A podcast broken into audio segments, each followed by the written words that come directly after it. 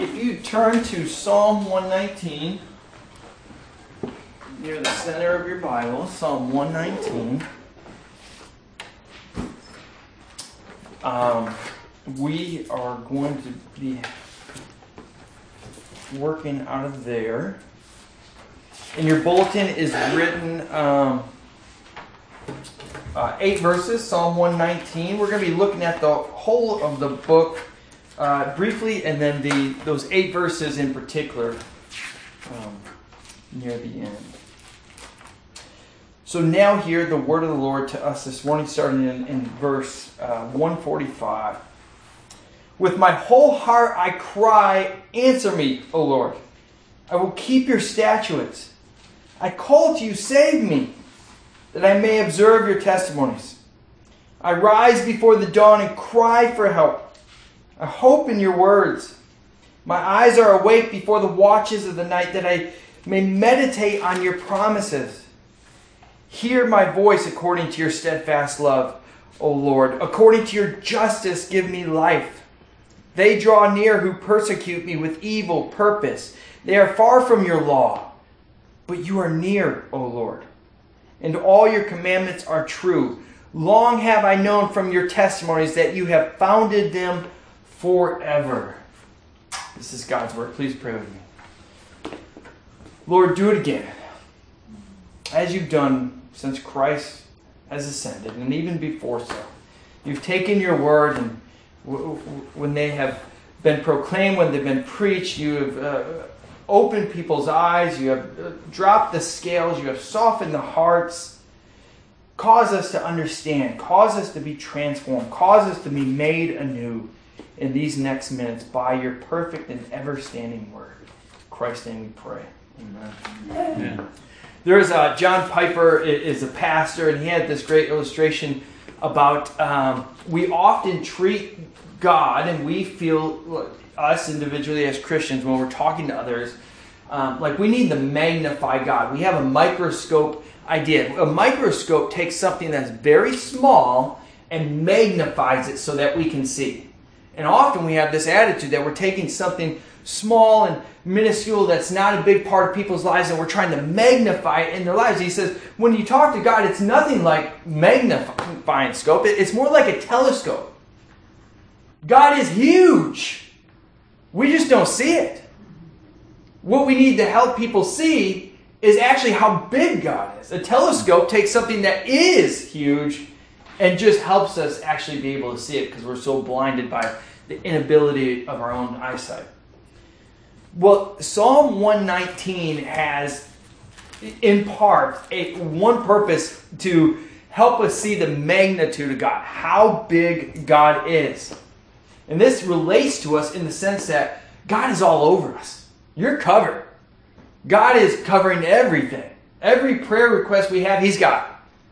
He's in complete control. And He's covering our prayer requests and all the prayer requests that have been happening across the nation, all over the world. And at the same time, uh, Jesus, by his word, is upholding the universe. He's keeping us 93 million miles away from the sun. Not any closer, not any further, so that we don't burn up.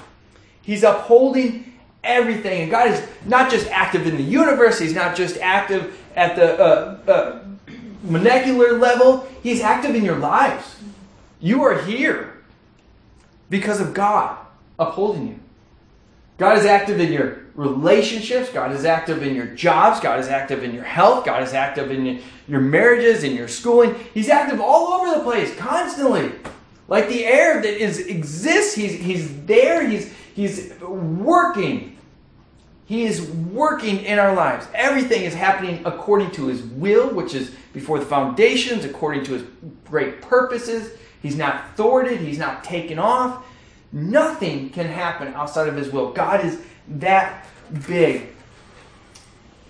What I want to do is illuminate that.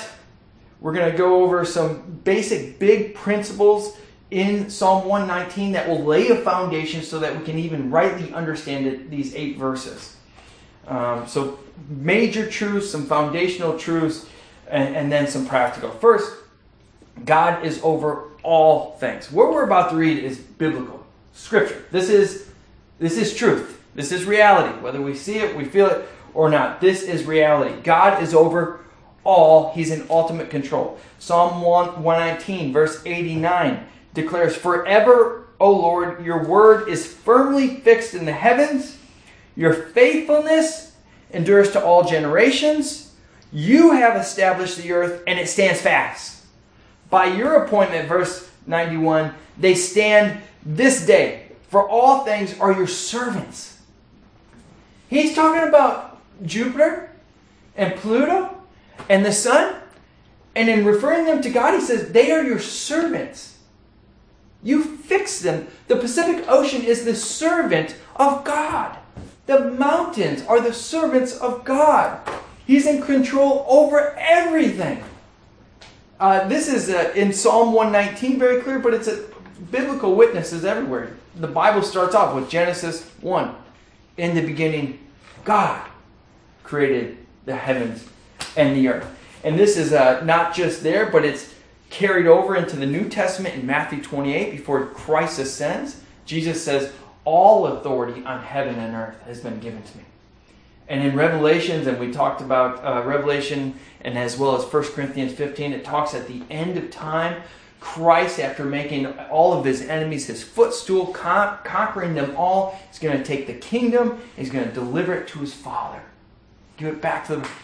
God is in control over everything. All things are established uh, uh, by God, even you yourself, your own body, your own being. Verse 73 says, Your hands have made and fashioned me. You give me understanding. God has even fashioned all the way down to you and I and our eyes and everything. So God has ultimate control. That's the first part that Psalm 119 reiterates to us, but it also pounds into us over and over again that God not only is in control and created all things, but He communicates excessively, abundantly. Uh, Psalm uh, 119, God uses nine different terms. The psalm uses nine different terms to communicate that God communicates to us. One of the biggest issues in relationships, in works, in churches is a lack of communication. That is never an issue between us and God. We feel like it is, but it's not.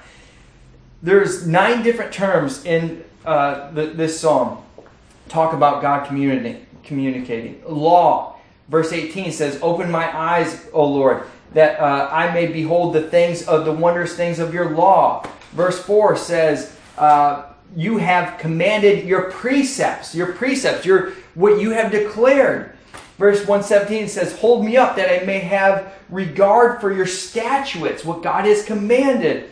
Uh, verse 36 says, Incline my heart to your testimonies. God has testified in the world, in history, through his son, through his prophets, of himself. Uh, in the psalmist talks about God's promises. Uh, verse 148, the psalmist says, I meditate on your promises. Also, your word. Verse uh, 28 says, Strengthen me according to your word. Uh, two more, it says, Your ways and your commandments. So, all throughout this scripture, now we, we could split the hairs on these, and some of them are different. When it says your law, it could be referring to actual commandments, like legislation that God has, the Ten Commandments. But also the whole Pentateuch, the first five books, was considered the law, the law and the prophets and the, the writings. All these are pointing to God's communication.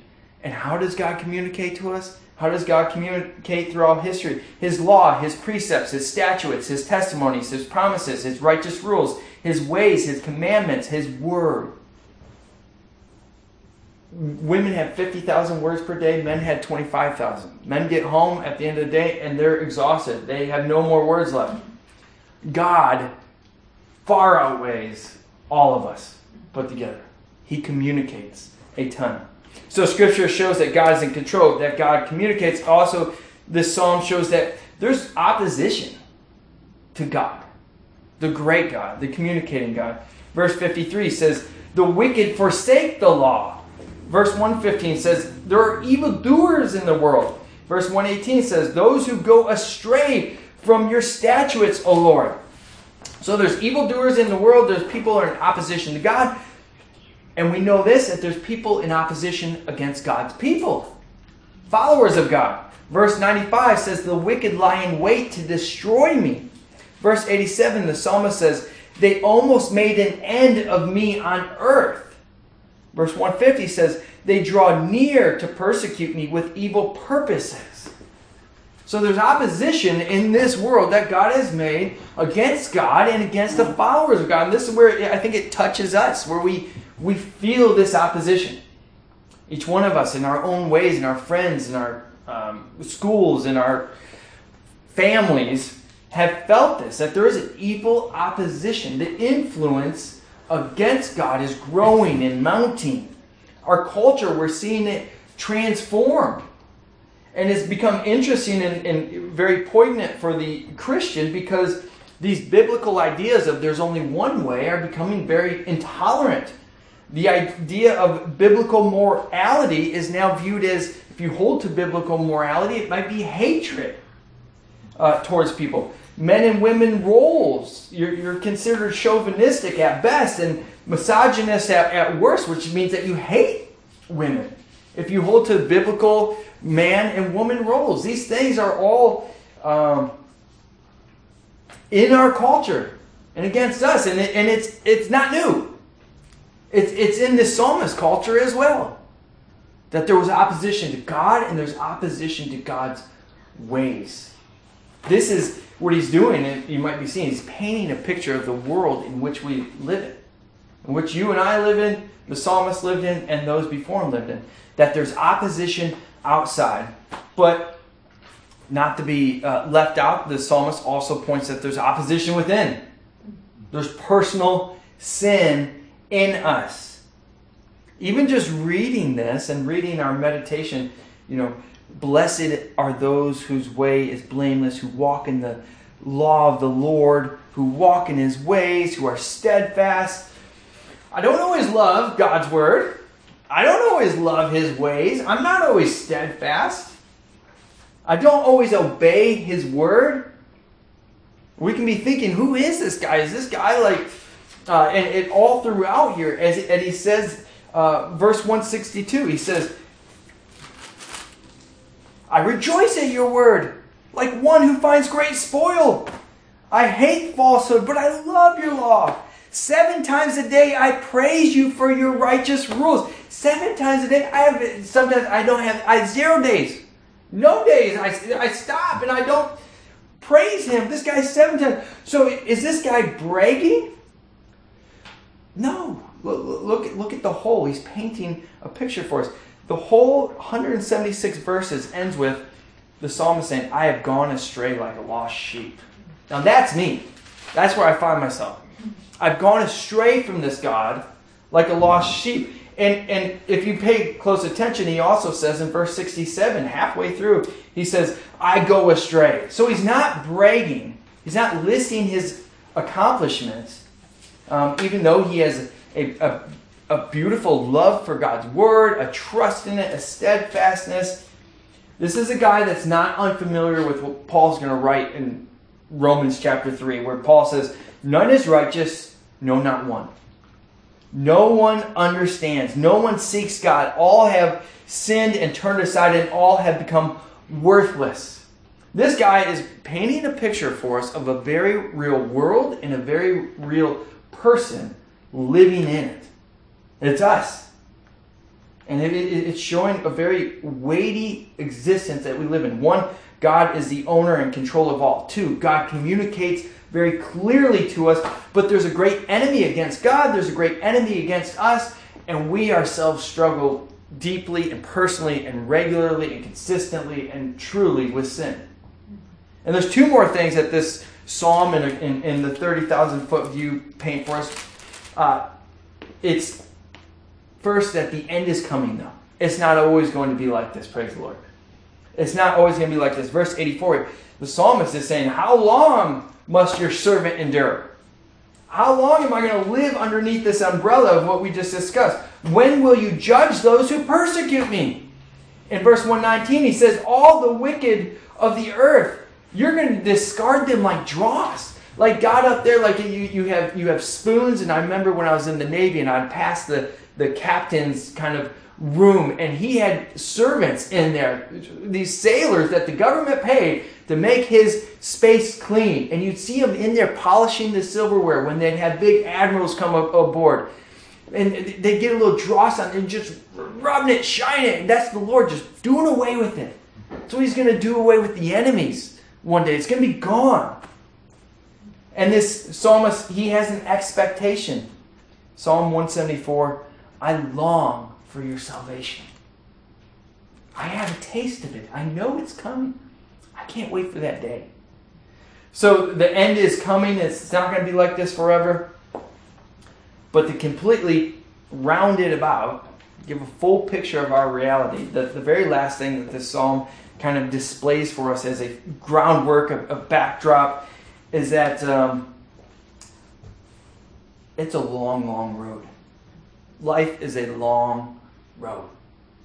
There's highs, there's lows, but there's a lot of time unless you go early. There's a lot of time. It goes on. 176 verses in this passage. Uh, great pastors have uh, sat and tried to work their way through it and, and given up after a short while. It's a lot. And it, it's interesting in the Hebrew, it's, it, it's a acrostic. Is that how you say that? Yes. It's like it, the whole Hebrew alphabet. They only have 22 letters in their be- uh, alphabet. We have 26. I hope I got that right. Um, but they work all the way through it. And there's a lot of repetition in here. There's a lot of those themes, those five, six themes, pointed over and over again. And you're supposed to get it. You're supposed to get that. It's full breath from A to Z. Life and longing and sin and opposition and God communicating and control. Because it's a journey. Listen to how he defines himself, in which we would do well if we grabbed onto this. Verse 19, he says, I am a sojourner on the earth. Sojourner is a uh, somebody traveling, somebody moving on. I had a conversation with a friend about another church where uh, they want it all now. They think Scripture promises that kingdom uh, uh in Revelation 21 here now that Christ is going to rule from here, and, and sin and sickness and disease and poverty and injustice is going to be done away with. They have an over realized eschatology. Eschatology means end times. They, they, they, they're, they're, they're, they don't realize, and he says, haven't they ever read Hebrews 11? Where it talks about the great heroes of faith, Abraham and Moses and the others, that they never even got their promises fulfilled in this world because this world could not fulfill their promises. Scripture speaks about us in here as a sojourner, and elsewhere, Peter calls us aliens and pilgrims. We are no different than the uh, exiles coming out of Afghanistan, going into a foreign land. We are in Babylon. We are going to be delivered someday, but for now we sojourn, we're pilgrims, and we're aliens, and it goes on like that till the end for us. Well, this is the big picture. This is just the background to, to help us uh, grasp the eight verses that we're going to briefly look into. Again, God is creator. God greatly communicates to us. There's opposition to God constantly in the world. There's opposition to those who follow God. We are all constantly struggling with sin. There is an end coming, but it's going to be a while before we get there because we're journeying to there the real lesson is only twofold. Here's the real lesson that these verses, again, uh, verse 145 uh, through 152, give us. And that is, you have to give God in this life, as you're sojourning, your whole heart. You can't hold anything back. You have to give Him everything. Uh, verse 145, this, the psalmist says, With my whole heart I cry.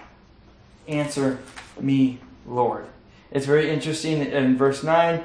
Um, uh, in the beginning, he also talks about uh, my whole heart. I love you with my whole heart. I seek you with my whole heart.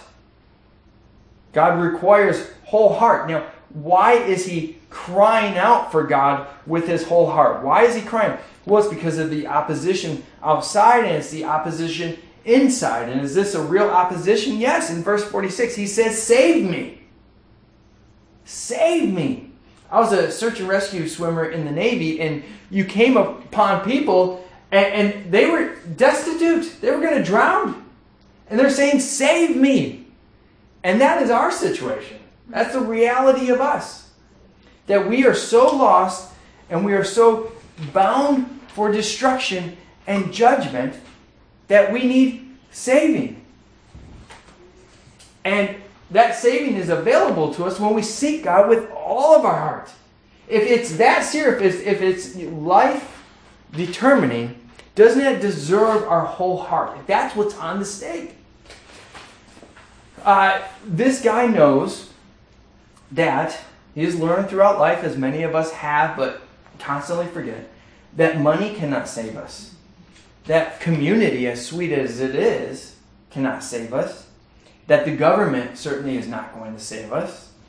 That our own strength, as time goes on, saves us even less and less and less.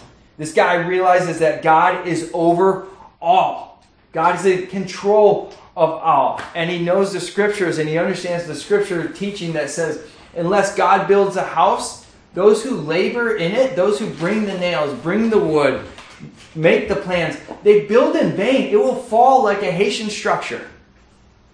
And unless God guards the city, those who watch, those who walk back and forth and keep their eye peered, they're watching in vain before the whole city may be given over. This guy realizes that it's all in God, and so what he does is he gives God his whole heart. I had a conversation recently with a man who uh, had a loved one pass, and this man is a, somebody who is not giving themselves to the Lord, uh, f- familiar with Christianity and such. This person was a believer, therefore they said to me, "I'm choosing like this. If it, in one hand, if I say there is no God and I don't care about him, there's no way I'll get to see this person I love in heaven. In the other hand, if I do as the Bible says and just say, you know, um, whoever confesses what we read, whoever confesses with their mouth and believes in their heart that Jesus died will be saved. He says, I'm going to grab to that one, and if I'm wrong, then whatever. Mm. He doesn't really care about it. He's not wholehearted. He's just saying, and I even said, well, there's more to that verse. There's discipleship. There's true love. He says, well, I don't want discipleship. I'm just going to do what that verse says unless you love God with all your heart, all your mind, all your soul, you don't have Him. You don't have Him, for that's idolatry. God sent Jesus to die. There is forgiveness, there is help, there is promise of a deliverance out of Egypt, out of bondage, but it's for those who love God with all their heart, mind, soul, and strength. Acknowledge Him as God. So you have to give God your whole heart. It's a great time for us to ask Have we given God our whole heart? Our whole heart and all of our dependence for our salvation? Or is it still in government? Is it still in our savings? Is it still in our own wisdom? Do we really think that we are the masters of our own domain? Just give it time. Not, don't even give it time. Look back clearly. Ask your spouse, ask your kids, ask your friends how well of a master you are. And you'll see you're not that good, and you'll also see how great God has been to you in the back because He is the perfect master. So, first, um, we need to see in this passage, He shows us that we need to give God all our heart. And second, uh, and this is the point of this passage, in the center of the Bible, the longest chapter in the Bible, teaches us in this world that we live in, you have to go back to the Word of God over and over and over and over and over. Because that is how He sustains us. That is how we live. Um, I got this verse. One of the challenges of kind of guest preaching is you, you're not working through a book, and I, I, I don't like to preach old things because it's just not new in your mind. And so I was just, just in my personal study, I came across verse 147. It says, I rise before the dawn and cry for help. I hope in your words. And I had an evening, uh, a morning where I woke up super early, and just anxious with work and kids and family. And, and I went to the Word hesitantly, like, is this really going to help? and yes, after time, it did. It helped. And I loved it. He said, My eyes are awake before the watches of the night. If you ever are awake and afraid, and uh, you're not the first Christian to have fear. This guy went to the Word uh, before the watches of the night, and he says that may meditate on your promises. And I was thinking, this is a psalmist. What promises did he have? And uh, well, he had the whole law, the Pentateuch, the first five books, and some history books. And I was thinking, he probably was turning to, and this is where, what I did. Uh, I just happened to turn to Deut- Deuteronomy and just trying to think uh, right before they went into the promised land. And listen to this. So, this psalmist who's uh, crying out in the middle of the night, living in this sojourning, challenging world, he's fearful, anxious. He know God is his only help. He's not feeling it though. He doesn't see God in the moment, but he starts to meditate on his promises. Uh, he could have come upon Deuteronomy chapter 7 when Moses is talking to the people and he says, When I bring you into the promised land, that you are entering to take possession of it. And when I clear away many nations before you, the Hittites, the Girgashites, the Amorites, the Canaanites, the Perizzites, the Hivites, the Jebusites, seven nations more numerous and mightier than you, and when you know that the Lord your God gave them over to defeat them, devote them to complete destruction. He says, I am giving you the land. And I just read it. This psalmist, who's living in the kingdom of Israel, there is a king.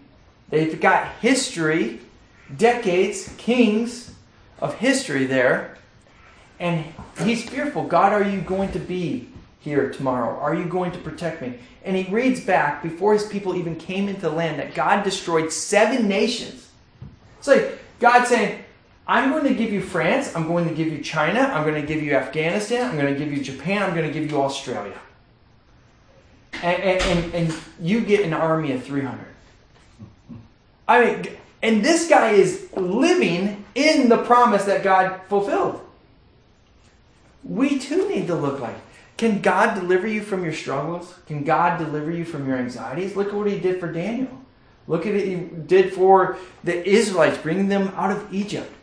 Look what he did for the Israelites in the desert, raining manna. God's promises are yes and amen, but we have to go back to them over and over and over and over because, like the psalmist, we go astray like sheep. We constantly go astray. So we must go back to his word, for that's what you see uh, all over here in the scripture. He says over and over again, um, verse 18, Open my eyes that I may behold the wondrous things out of your law. Verse 36, Incline my heart to your testimonies. Lord, uh, make open your ways. Help me to understand your statutes. All throughout the scripture, he's praying, God, show me. Not every time I sit down and open the scriptures, nor do you, do we get that aha moment. But we pray that's what God gives. This is his path. This is his word that he uses to do it. He is the master of the world. He is our hope. Um, and finally, he says this the psalmist says, They who are enemies of you and enemies of me persecute me with evil purposes. They are far, far from your law. But in verse 51, after meditating upon his promises, remembering that it is God who is God over all, he says, But you are near, O Lord. You are near. He knows that God is nearer, God is more in control, God is more faithful, God is more steadfast, and God will do what he says he will do. So the only thing for us to do is to say, do we want to follow this direction for our life? Do we want it just to be inspirational for now? Do we want it just to spark good intentions? Or from this day forward, are we going to commit ourselves to going back to the Word, back to the Word, back to the Word?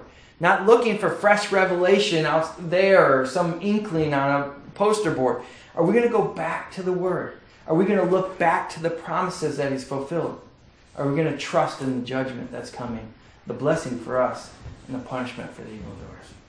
I pray that we all will go back to the Word. Let us pray. God, thank you for your goodness to us. Thank you that you are faithful to your promises. You're not a God who has been untested. Uh, uh for you, we have an entire book, 66 books over a span of 1,500 years, written by over 40 different authors that testify of your faithfulness and of your justice and of your righteousness and of your power. Help us not to doubt. Help us not to be short sighted. Help us to know that through Jesus Christ, we can approach your throne of grace.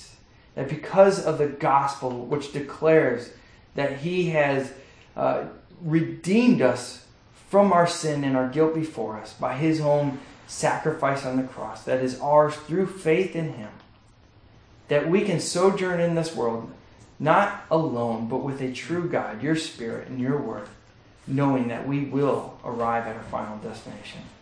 Give us, by your Spirit, that confidence in your Word, that commitment to learn it, to meditate upon it, to store it in our hearts, which means memorizing it and having it at our hand. Would you do this for your glory? In Christ's name we pray. Amen.